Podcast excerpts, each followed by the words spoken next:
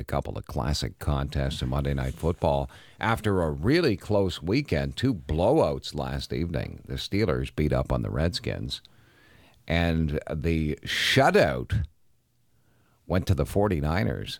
28 zip, they beat the Rams. Always makes me wonder how you can't score a point in football. It's it's incredible. like you didn't get a field goal. Oh, You didn't get within 30 yards. LA fans got to be happy, eh? Remember back 20 years ago, they lost both teams at the same time, the Raiders and the and the Rams. Now the Rams are back.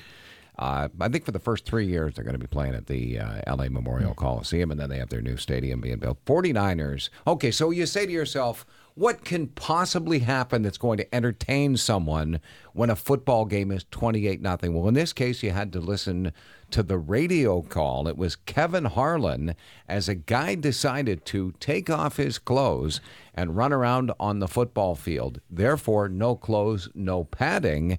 Alcohol was most likely involved. Third and four, looks into the nickel of San Francisco in the secondary. Hey, somebody has run out on the field. Some goofball in a hat and a red shirt. Now he takes off the shirt. He's running down the middle by the 50. He's at the 30. He's bare chested and banging his chest. Now he runs the opposite way. He runs at the 50. He runs at the 40. The guy is drunk, but there he goes. The 20.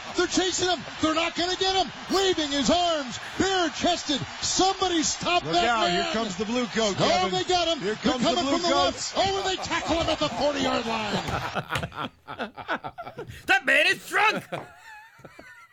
oh, it's so good. And that's the life of a football play-by-play guy. He can't help but tell you at what hash mark the runner is currently running. He didn't at. miss a beat there. No, he didn't. He sounded like Regis, didn't he? He's at the 40. He's at the 50. The guy is is drunk. drunk, but there he goes.